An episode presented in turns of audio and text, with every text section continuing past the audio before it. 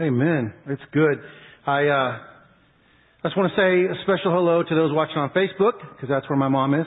Hey, mom. And, uh, and the guys at Station 8 at Firehouse. I want to say hi to those guys as well. Appreciate them tuning in. I love that we have that technology that allows us to, uh, to watch from a place where we're working or away and don't live here and that kind of thing. But also what I want to tell you is this. I want to tell you Happy New Year. Cover of your bulletin says it to you right there. Happy New Year. Uh, I, I am grateful that you have come to celebrate the New Year with us, and that's good. And you're thinking, Alan, something is wrong with you? And you would not be the first person to think that. Um, the reality is, it's not January 1st, but September 1st is like a second New Year for us. It really is. Summer ends, school starts, everything kind of starts over. It's fresh and new and we kind of hit the reset button here. It's the only other time we do it. And I'm thinking, why wait till January before we start learning new things and doing new things and having these things here? Because we've kind of done that. It's, it's, it's a fresh start. It's a fresh way to do that. And so what I want to do is talk about that and, and how it is. My word for 2019 is new. And, that, and I knew that there was going to be a lot, N-E-W, by the way, not K-N-E-W or G-N-U. Um, none of those were my word. But, but, but new is my word for the year. And, and I got a definition of it. I looked it up so it would help me. And here's the definition of new. New describes things that have not existed or have not been known or seen before. Something recently made, grown, or built or recently found, invented, or discovered. There's a whole lot of things to that. It's like, okay, that's a big definition of new. Uh, give me an example. Let me understand new better. I'll give you an example. There was an example of this yesterday of something new. Texas won their first game of the season. Like, that's new. And uh, you're saying, no, no, that's happened before, Alan. Well, I'll just tell you this. Approximately 1.2 million people have been born in the state of Texas since September 4th, 2016 last time Texas won their first game of the season. I just want you to be aware of that. The 1.2 million people have never seen that before. It's brand new to them and all of that. Um, but a win's a win. We'll take it, right? And so uh, that's good. Don't worry. Later in the year, I'll take a crack at A&M too. But uh, we'll just, we'll start with that. Also, uh, the, the Baseball Hall of Fame this year, very interestingly enough, every year they induct new members into the Baseball Hall of Fame. Uh, this year, for the first time ever, 130 years of it existing, uh, they inducted someone for the first time with 100% of the vote. Uh, Mariano Rivera was voted on 100, uh, how many were there? 425 ballots. And he was on every one of them. That's never happened before. It was a brand new thing. And so, it's not like new things don't happen. New things are always happening in our lives um, that are there and, and, and having to do that. Let me ask this. We started school. How many of you got a new shirt, new shoes, new clothes for school? Anybody get new? Anything new? Yeah. I have, I have a new shirt. Thank you, Huggies. Appreciate that. Um, but that, did anybody go to a new school this year? As a student or a teacher? Yeah, you got new school experiences that are there. Anybody playing a new sport or join a new club? Anybody? We got, see, we got a few of those doing that right there. Um, anybody have a new job? Or want a new job? Sherry, don't you raise your hand back there. Um, and, uh, and so there's there's all these new things that are that are going on. This year so far, I've done three weddings, and I have three more weddings to do by the end of the year.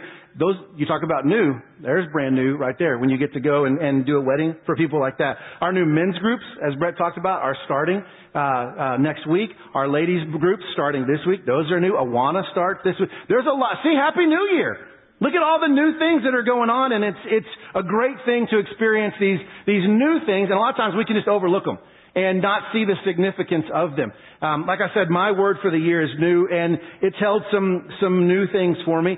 Some that I knew about, some that I didn't know about, as always is the case.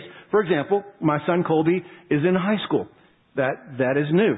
He also wears a fanny pack. And, uh, see, I knew the high school thing was coming. The fanny pack thing caught me totally off guard. All right, son, you, you wear that fan. My daughter Molly came into the youth group this year as a seventh grader. She's a new seventh grader. I, for the last 15 years, I've had a kid in kids ministry, and that's not true anymore. It's a new season. It's a new territory for me, um, and all this. Colby, Colby is learning to drive. Oh Lord.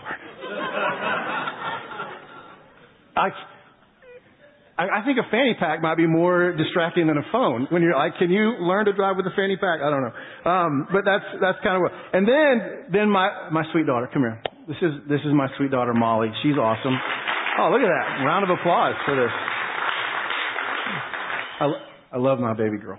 And she's awesome. But she's in youth group now. And, uh, she's taller than she used to be. And, uh, I also know that there's going to be some smelly boy. I'm not looking at anybody particular that's going to start liking my little girl. And that'll lead to some new conversations, mostly with the boys.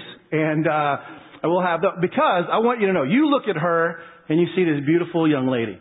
I look at her and this is what I see right here. see, oh, mm, I love you. I love you so much. All right, go sit by your mom. Don't sit by boys. And, uh, and so uh, that's that's new uh, in my life right there, and this is something I'm going to have to learn in in doing that. Uh, many of you other parents totally get what I'm talking about uh, in that arena of life that's there. Personally, in my own life, even there's if I'm being as transparent as I can be, there's personal struggles in this too. It's brand new because six weeks ago, for the first time ever, my age didn't start with a four. I know, right? And see, but listen, not all of me is 50. See, my hips are only one. Like, so, I got young hips, so we can, and hips don't lie. So we're, we're, we're good with that. But, so some new things super exciting, some new things a little bit more scary, right? Some we look forward to, some we dread, um, but they're all new. What does God say about new things? Like, what is His response to this? If you have your Bible, I want you to turn to Isaiah 43. We're going to be in a few different places, but we're going to start in Isaiah 43, verse 16. And then we'll jump to 18 and 19 and we'll hear what God says in this. It says, this is what the Lord says. He who made a way through the sea, a path through the mighty waters. See, I hadn't even spoken yet. But it says, this is what the Lord says. Now, before I tell you what the Lord says, I need to remind you who the Lord is. Just in case you forgot, because a lot of people say a lot of things and so and so said this, and so and so said this, and whatever. The Lord said this, and so let me remind you of how important it is that we listen to the things the Lord says. So I'm going to remind you who the Lord is. Don't forget, He's the one who made a way through the sea, a path through the mighty waters. You remember when you were trapped and there were people coming after you, and there was this giant sea, and He had to part the waters, and there was dry land, and you walked all across that, and it wasn't like ten people walking across. There's millions of people walking, an entire nation of people going. Do you remember when the Lord says something, it's the same guy that did this for you. It's the guy that parted the waters, that created a safe place for you to go, that created a way for you to go. He, he didn't leave you just like, alright, you're rescued out of Egypt, but figure it out yourself. I hope you swim well. He parted the waters. He made a way in the mighty sea. He, he created this for them. So, lest you forget who He is, let me remind you who He is. Now you will listen to Him a little bit better. He who made a way through the sea, a path through the mighty water says this, forget the former things, do not dwell on the past. See, now we could stop right there and have a time of confession and repentance for most of us in here. When God says, forget the former things, don't dwell on the past. But we camp out there too often. We live labeled by what we've done or what's been done to us instead of what God has for us. And He says, don't dwell on that past. Forget those things. There's so many new things for you. I have so much for you. Yeah, you may have blown it a few times, but the best is yet to come. Don't give up on that. This is what the Lord is saying. Forget those former things. Don't dwell on the past. See, He's telling you to look. See, I am doing a new thing. I'm doing a new thing. What are you looking at? You know, there's a reason that the windshield is bigger than the rearview mirror. we spend time looking at the rearview mirror and wonder why our car ends up in a ditch. Because we're not supposed to focus on the past. We learn from it, but we focus on the windshield. So then he says, now it springs up. Do you not perceive it? Now it's, this new thing is happening right in front of you. It's popping up in front of you. But if you're spending all your time looking backwards, you're not going to see what's right in front of you. It's time to quit looking backwards and start looking up past our circumstances into the stratosphere of all the things that God has for us. That's the truth. And he's telling you, do you not perceive it? Do you not understand it? I am making a way in the wilderness and streams in the wasteland. Now my guess is every single one of us in here have felt like we've been at times in the wilderness. We've had our wilderness moments where we felt lost. We felt overwhelmed. We felt like we didn't want to go on anymore. It was a wasteland. I'm wasting time. I'm wasting money. I'm wasting energy. I'm wasting effort. I'm wasting all these things. I might as well just throw in the towel and quit. Lest we forget who He is again the same guy that made a way for the sea, for them to walk through, is the same God I am making a way in the wilderness and streams in the wasteland. Don't you think if I can part the waters when you don't need it, I can bring the waters when you do? This is who God is. It's not our opinion. It's not our picture of Him. The scriptures tell us this is who He is, and we have to be reminded because we forget so much because we get our eyes stuck on our circumstances. And I'm just as guilty as anybody in here, if not more. And man, it hurts my heart when I do that because I'm doubting God and I'm taking my eyes off of Him. And, and He says, I've got new things for you. I'm doing a new thing. And I'm continually doing a new thing. And the new thing I did last year is last year's new thing, so it makes it an old thing, and you need a new thing. That's why it's Happy New Year. We could do this every day, Happy New Year. If we're really walking with Jesus the way we're supposed to. And man, this just, just hits me in the heart with this stuff. And so he says this. Now, I want you to flip over to 2 Corinthians 5.17. Because here's another uh, statement that he's making. He says, therefore, if anyone is in Christ, okay, first we find out who God is, what He's capable of doing, what He has done. Now it says, if anyone is in Christ, which means Christ is in them. Because it goes both ways in that. You don't just show up in Christ, He shows up in you too. So if you are in Christ, which means I have received what He's done, I have a relationship with Him. Not religion, not showing up in a building, but I have a living, breathing relationship with God because I know what He did because I'm a sinner and I blew it and I messed up. And something had to pay for that because the wages of that sin is death. And I'm supposed to pay that price. And God says, time out. My son will pay that price for you. And he sent him down and he lived a perfect life for 33 years, got on a cross, brutally murdered, stuck in a grave. Three days later he gets up from the grave. If anyone is in Christ, is in that man, not if anyone is in church. Doesn't say that. If anyone is in debt, if anyone is in a happy place, if anyone is in America, if anyone is in Texas. That's not what it says. If anyone is in Christ, because He is the transformer. He's the one that changes. So, therefore, if anyone is in Christ, what? The new creation has come. Here's the new thing. But there's a, there's a beginning to that. If you are in Christ, the new has come. If you are not, the old decays. It rots. It stinks. It's unpleasant. If anyone is in Christ, the new creation has come. The old has gone. The new is here. And see, he said new twice in there and old once. He's emphasizing the new to take our focus off the old. But you gotta be in Christ. That's the choice that has to be made if anyone is in Christ. Now, then we move on to uh, Colossians chapter 3. And I want to grab that. Colossians chapter 3, we're going to start the beginning. And this is where we're going to hang out for a little bit in these, these 14 verses here, Colossians 3. And this is good. So get ready and listen loudly. Colossians 3 1. Since then, you have been raised with Christ. Okay, so now we've gone from He set us free from captivity, whether it's from Egypt or whether it's from our own sin. And then if anyone is in Christ, you're a new creation. The old is gone, the new has come. So now this newness is here. What happens? Since then you have been raised with Christ. So now you've been through not only just living for Him, you're dying to yourself so you can be raised with Christ, which we'll get to in just a second because it talks about it here. Since you've been raised with Christ, Set your hearts on things above where Christ is, seated at the right hand of God. Set your mind on things above, not on earthly things. Now that's a challenge right there. Set your hearts on things above. Set your mind on, on, on, not on things above, not on earthly things. When you set something, you intentionally put it somewhere. Every one of you set your booties down in that chair intentionally. You set yourself in this room. You set your drink down. You set your keys down. You set your phone down. You set, you set things down on purpose. And you put them in a place. And now God is challenging us here. Set your hearts on things above where Christ is seated. Set your mind on things above. See, because when we set our, our heart and our mind on things above and we look to where Christ is there, and it's amazing what happens when we, when we, we turn our eyes upon Jesus and look full in His wonderful face and the things of earth grow strangely dim in the light of His glory and grace. Like that should be a song. Like, that is good. So where are you looking? Where are your eyes? Because he's challenging you to, to intentionally move your heart away from your circumstances, away from the things that the enemy is attacking with, away from the stuff that pulls you away and demands your time and sucks your energy out of you and makes you unable to love God and love others the way that we're supposed to. Set your heart on things above where Christ is. Set your mind on things above. Get your mind out of dwelling on the past, dwelling on what's wrong.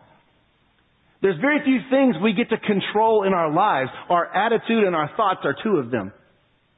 And how we respond to them. See, we get to choose that. And so he's saying, take your heart and intentionally set it towards heaven. Take your, your mind and intentionally set it towards heaven. And when you do those things, new things are coming. Look what happens. It says, verse 3, For you died, and your life is now hidden with Christ in God. Like when you hide something, can you see it? No, because it's hidden. That's why it's called hidden. And Jesus says, I invite you to hide yourself in me. Don't hide yourself in your mistakes. Don't hide yourself in your past. Don't be defined by what other people say about you. Hide yourself in me. Then no one can see me, see you, they see me. That's, that's the offer he's giving you here. Come, hide yourself in me. I'll be that safe place. I'll be the thing that, that you need in that. So your life is now hidden with Christ in God. When Christ, who is your life, appears, then you will also appear with Him in glory. It's like, alright, this is tough. I'm hiding behind Christ. Alright, and then when it's over, boom, I'm in heaven. Hey, surprise. Like that's when we get to appear. And we get to appear with new bodies and new hope and new eternity. And that's all for us. And we're supposed to experience that here, not just there. We don't suck it up to get through here so we can get there. He came to give us life and life abundant here. Hide our life in Christ. Our circumstances, everything. Then, He gives us a whole lot more challenges because this is tough. So if we, if we are raised with Christ and we're alive in Christ, then something has to die. Verse 5.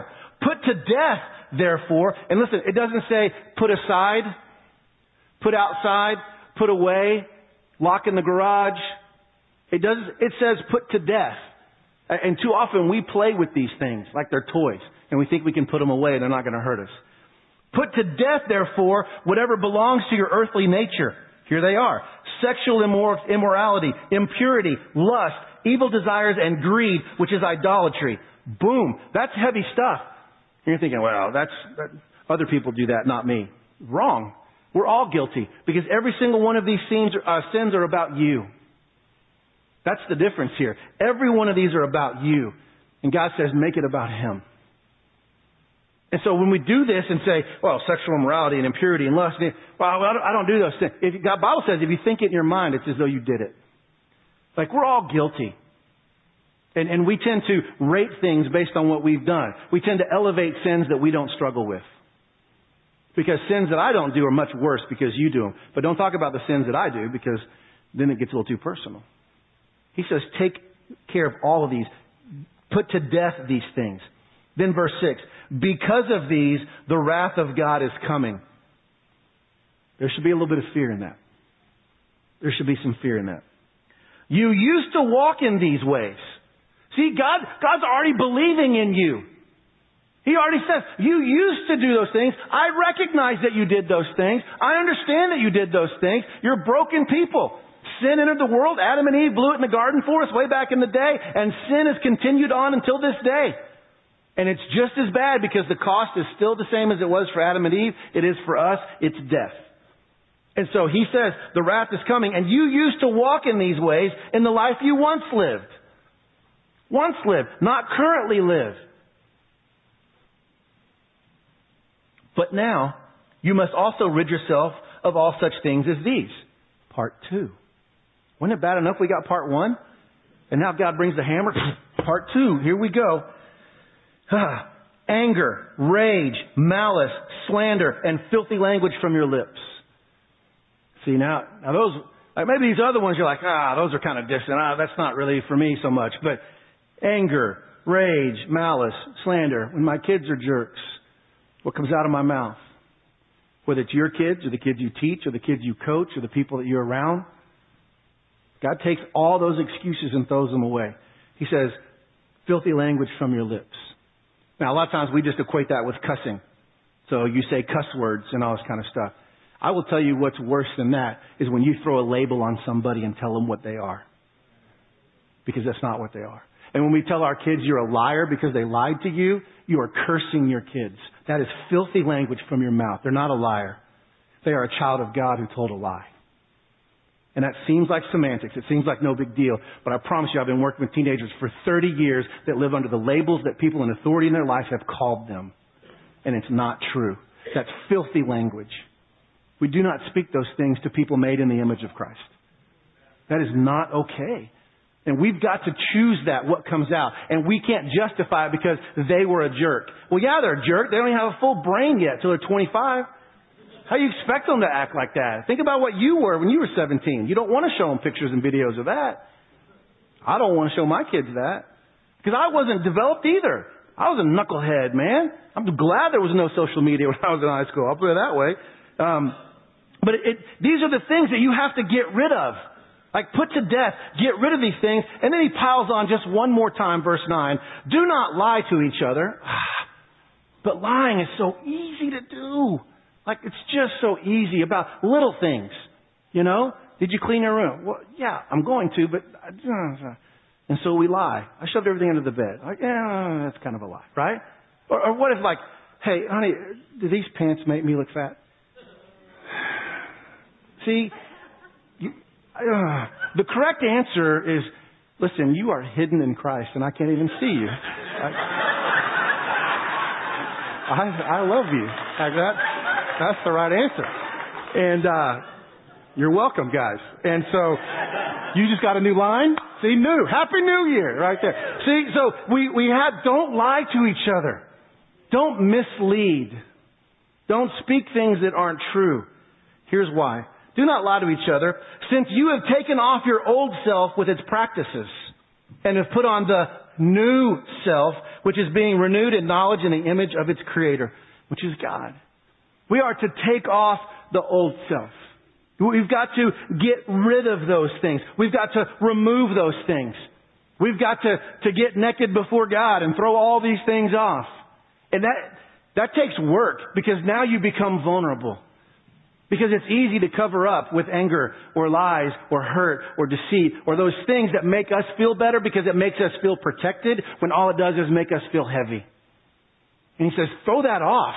You, you, you've got to take that stuff off your old self with its practices. Like, but man, I'm, I'm really good at those things. Do you know how you become bad at those things? You quit practicing them. Why do the, why do the kids have to go to practice all the time? Football season is not Friday night only. See, the stuff happens on Friday night because of what they went through Monday through Friday morning. And if they don't practice, then they're not going to be very good. So if you don't want to be good at these things to get rid of, then quit practicing them. Quit making them a habit. Quit making them a default. Take that stuff off and then put on the new self, which is being renewed. Here, there is no Gentile or Jew, circumcised or uncircumcised, barbarian, Scythian, slave or free, but Christ is all and is in all. He is here, He is with us, and gives us the power we need to overcome this stuff. If we will walk in it. But we call him in desperate times instead of walking with him from the beginning. Let's quit making him our last option and make him our first resort. Like, let's do that. Let's change that. So, if you have this new self, you're supposed to put on this new self. What does that even look like? How do we do that? Well, we continue with verse 12 like this. What do we put on? Therefore, as God's chosen people. Now look at that, huh? That's quite a compliment that God himself, the creator of everything says, I choose you. And who is you that he's choosing? The things that were made in his image. It's not the zebras or the cows. It's not the sports. It's not the mascots. It's you and me. We are his chosen people. He has chosen us. And the thing is, we're all his kids because God doesn't have grandkids. And so we're all made in His image. It's amazing how we can all look so different on the outside, but according to God, we're made in His image and we look like Him. And then we go distorting it because we put on these things that don't look like Jesus. And he says, take them off, man, because you are God's chosen people. Then He calls you this, holy. Holy means set apart, different, not like everybody else. You, you are chosen, made in His image, knit together in your mother's womb, made on purpose and for a purpose, made in His image for that, and He has chosen you for a great thing right here. Then He calls you holy, says you're set apart, there's something significant for you, and then the next words, dearly loved, not just kind of liked, not just click, not just I'll follow you on Twitter. That's not what it is. God dearly loves you. Like intimately, closely, passionately loves you. You are His treasure. You're His masterpiece. You're His greatest work. I mean, He has given you everything He's got for you. And we're like, well, I'm kind of terrible. Well, I don't deserve that. Don't. You're right, we don't, but He still gives it anyway. Like that's the great thing about God. And so he says this, as God's chosen people, holy and dearly loved, clothe yourselves. I'm not going to leave you naked. I'm not going to leave you out there by yourself. Take off all these bad things and go figure it out while you're running around naked. That's not what God's asking. He says, I'm going to give you something that will give you like a suit of armor. It will give you an opportunity for here. So he says, clothe yourselves with compassion, kindness, humility, gentleness, patience. Hmm, those are hard. Why are they hard? Because they're not about me anymore. They're about other people. See, you weren't created for you. You were created for God and His glory, and you were created to help other people become like Him too. And that involves compassion, kindness, humility, gentleness, patience. Every single one of those, in order to get better at those, you have to interact with other people. You don't do this in isolation. You do this together. And that's going to be new for some of us to actually have this compassion and kindness and humility. Humility is a big one because we're arrogant Texans. Gentleness, patience. I've, I've read these somewhere else in the Bible. Oh yeah, fruits of the Spirit. These are the evidence things. These aren't things that make you weak. They're things that make you like Christ. And He overcame death. That doesn't make you weak. It makes you strong. It makes you able to do things that other people aren't willing to do. Man, that's huge stuff right there. Then it goes on verse 13. Bear with each other and forgive one another. If any of you have a grievance against someone, forgive as the Lord forgave you. Ah, man, say forgive me. Ah, yeah, it's cool. It's okay. I'm going to ignore you and never talk to you again. That's not forgiving. When you forgive someone, a definition of forgiveness is willing to pay the price for someone else's sin. Ah, I hate that one. But he says very clearly, forgive as the Lord forgave you. How did the Lord forgive us? He paid the price for our sin. So if we're going to forgive, that means we're willing to pay the price for someone else's sin. Does that mean it's okay with what they did? Absolutely not. Does that mean we go back to that hurtful place? Absolutely not.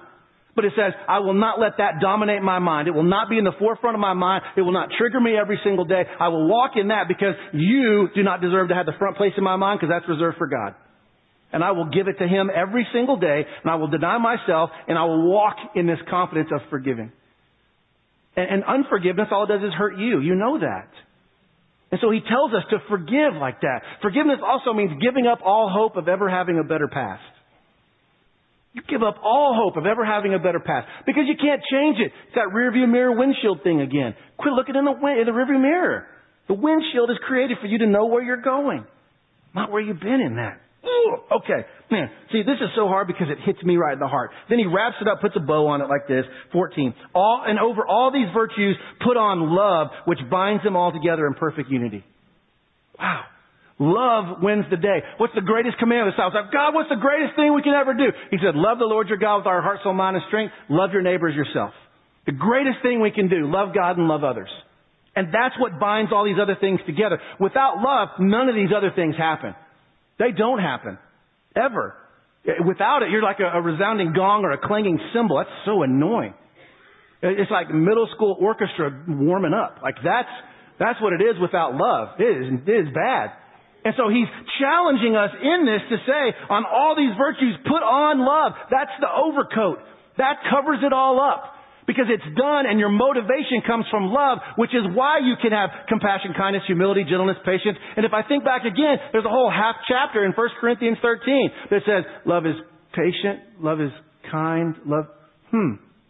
All of those things right here. Love is gentle. It all comes from that. That's the virtue to put on over all of it. And it doesn't mean love yourself.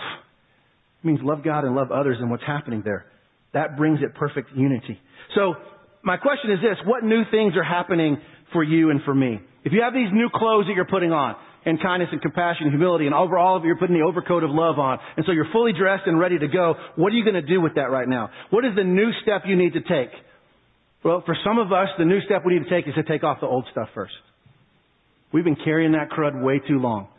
You've got pent up anger and unforgiveness and hurt and all these things. Regret, shame that the enemy comes and speaks to you and says that's always going to be who you are. Bull. It's not. It's never been who you are. It's what you did. You've always been a child of God, bought with the blood of His Son, Jesus Christ. Paid the price for you. That's who you are. Quit believing the lies that say you're something different. Do you make mistakes? Yes. Does that make it okay? No. Does it make you forgiven? Yes. But get the stuff off. Quit practicing that. So that may be the first step you have to do is taking that off and enter into a relationship with God for the first time.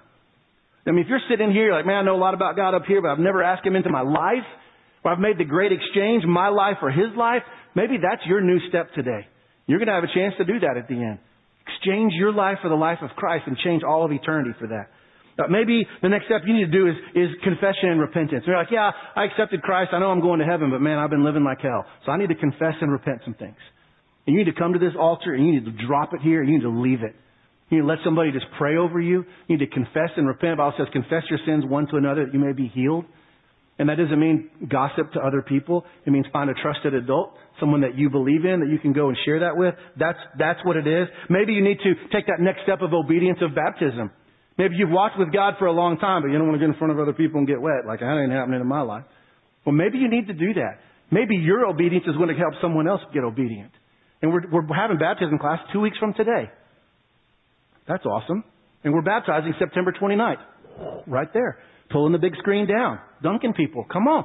Is that you? Do you need to take that step?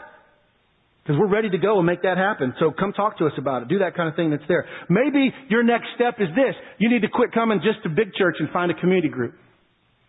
Maybe you need to get in a small group. Oh, then I got to talk to people. I'd rather just let you yell at me, Alan. That ain't enough. This stuff goes away, man. You need that refresher. You don't, you don't go to the gas station and drive around the pump and think you're going to fill up and then leave. That's what going to big church is. It's driving around the gas pump, but not letting yourself get filled up.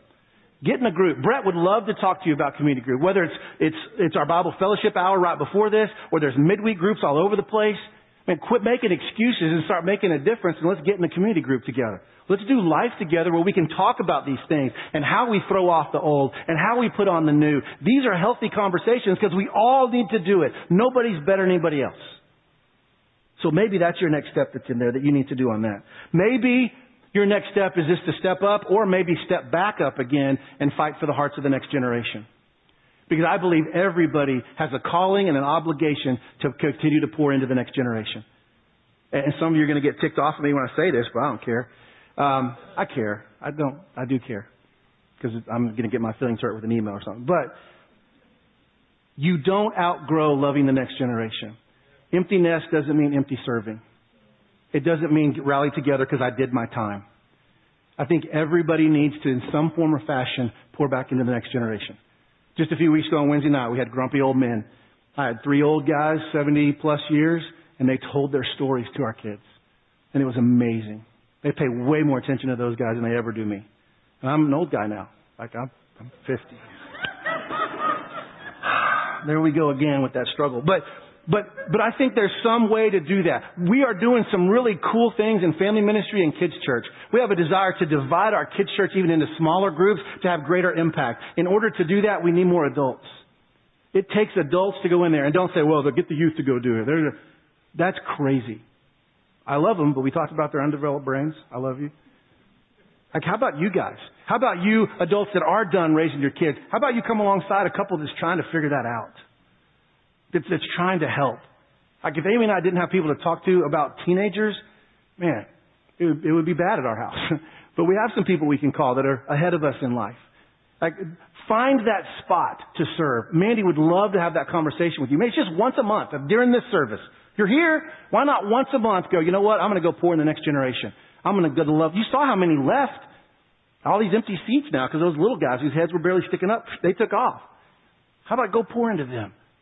It would be an awesome thing to do. It would help you learn how to have compassion, kindness, humility, gentleness, and patience. I promise you. Come join our team in that.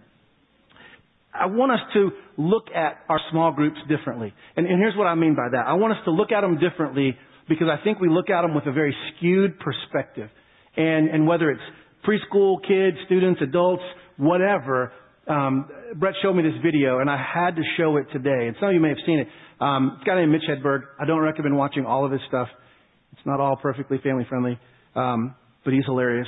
And so this little clip will help explain what I'm trying to get across, and then I'll I'll tell you about it. You only go to a restaurant on the weekends, it gets busy, so they got to start a waiting list. They start calling out names. They say like, Dufresne, party of two. Table ready for Dufresne, party of two. And if no one answers, they'll say the name again. Dufresne, party of two.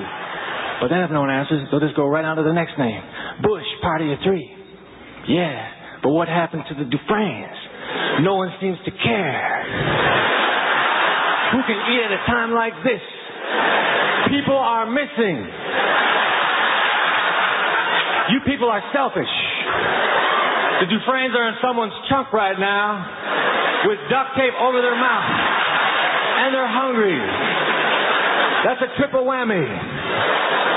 We need help. Bush, search party of three. You can eat once you find the Dufresne. Amen. But I think too often we look at our roles and we check roll to see who's there and who's not. And if the name's not there, if they're not there, we just go to the next name. We need some search parties. We need to send some people out. They showed up at some point for some reason in some point in time. Where are they? They're probably not in the back of somebody's trunk, but they might be in the back of the devil's trunk. And he's got a hold of them and we need to go rescue. How can you eat at a time like this? How can you consume God's word and go, this is so good for me when people are dying? Like it's time for us to do that. I love what Carl and Jeannie and Amy and Story did yesterday. They took the roll of every single senior on our roll and went and visited every one of them yesterday took them a back to school bag. And, and my prayer is that they would go, man, you know, we need to come back. It has been a while. It's been too long. Let's go. I even got a text. I didn't tell you. Um, hey, man, sorry I haven't been there. Yeah, get here. I'd punch you in the nose. But, um, I'm just kidding. I would never do that. But, but I think that we need to get that mindset of showing up to see who else is here, to not miss who isn't, and let's go find out why. Maybe they're another church, and that's fine. That's, that's okay, but they need to be walking with God in that way. Um, John 13:34 says this: "The new command is that you love one another." I mean, it's simply that. The new command is that we love one another. And maybe it's time to make some old things new. I mean, this this is an old book. This Bible's an old book. It's been around a long time. But you know what? I want it to be new. I want to have new. I want a new prayer life. I don't want an old one. I want my marriage to be new every day with my wife. I want my relationship with my kids to be new every day. I want my youth group to be new and experience new things. I want new students to come and meet Christ. I want to see new people coming and growing. I want to see new people serving in family ministry across here. I want to see new people investing in that way. I mean, uh, I've heard it said, you probably have too, that your Merry Christmas depends on what you get. Your Happy New Year depends on what you give. It is time for us to have a Happy New Year. I don't want to wait till January to experience new things because I failed then.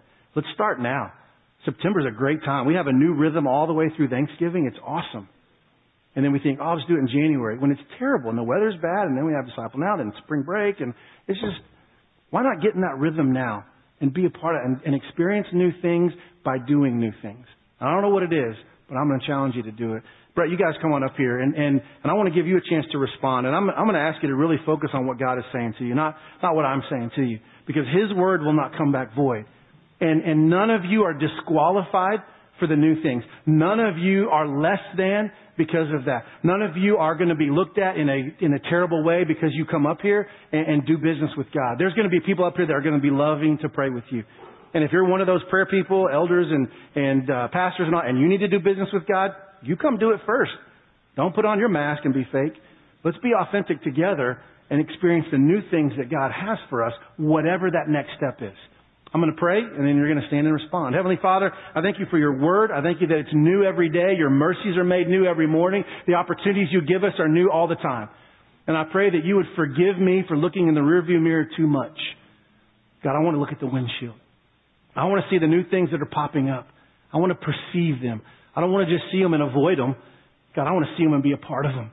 And so I pray that everybody in here would think through what is my next step to experience the new thing that you have for us. And that we would have the guts and the strength to do it right now. No excuses. In Jesus' name, amen. You stand, prayer team, make yourself available. Let's do business.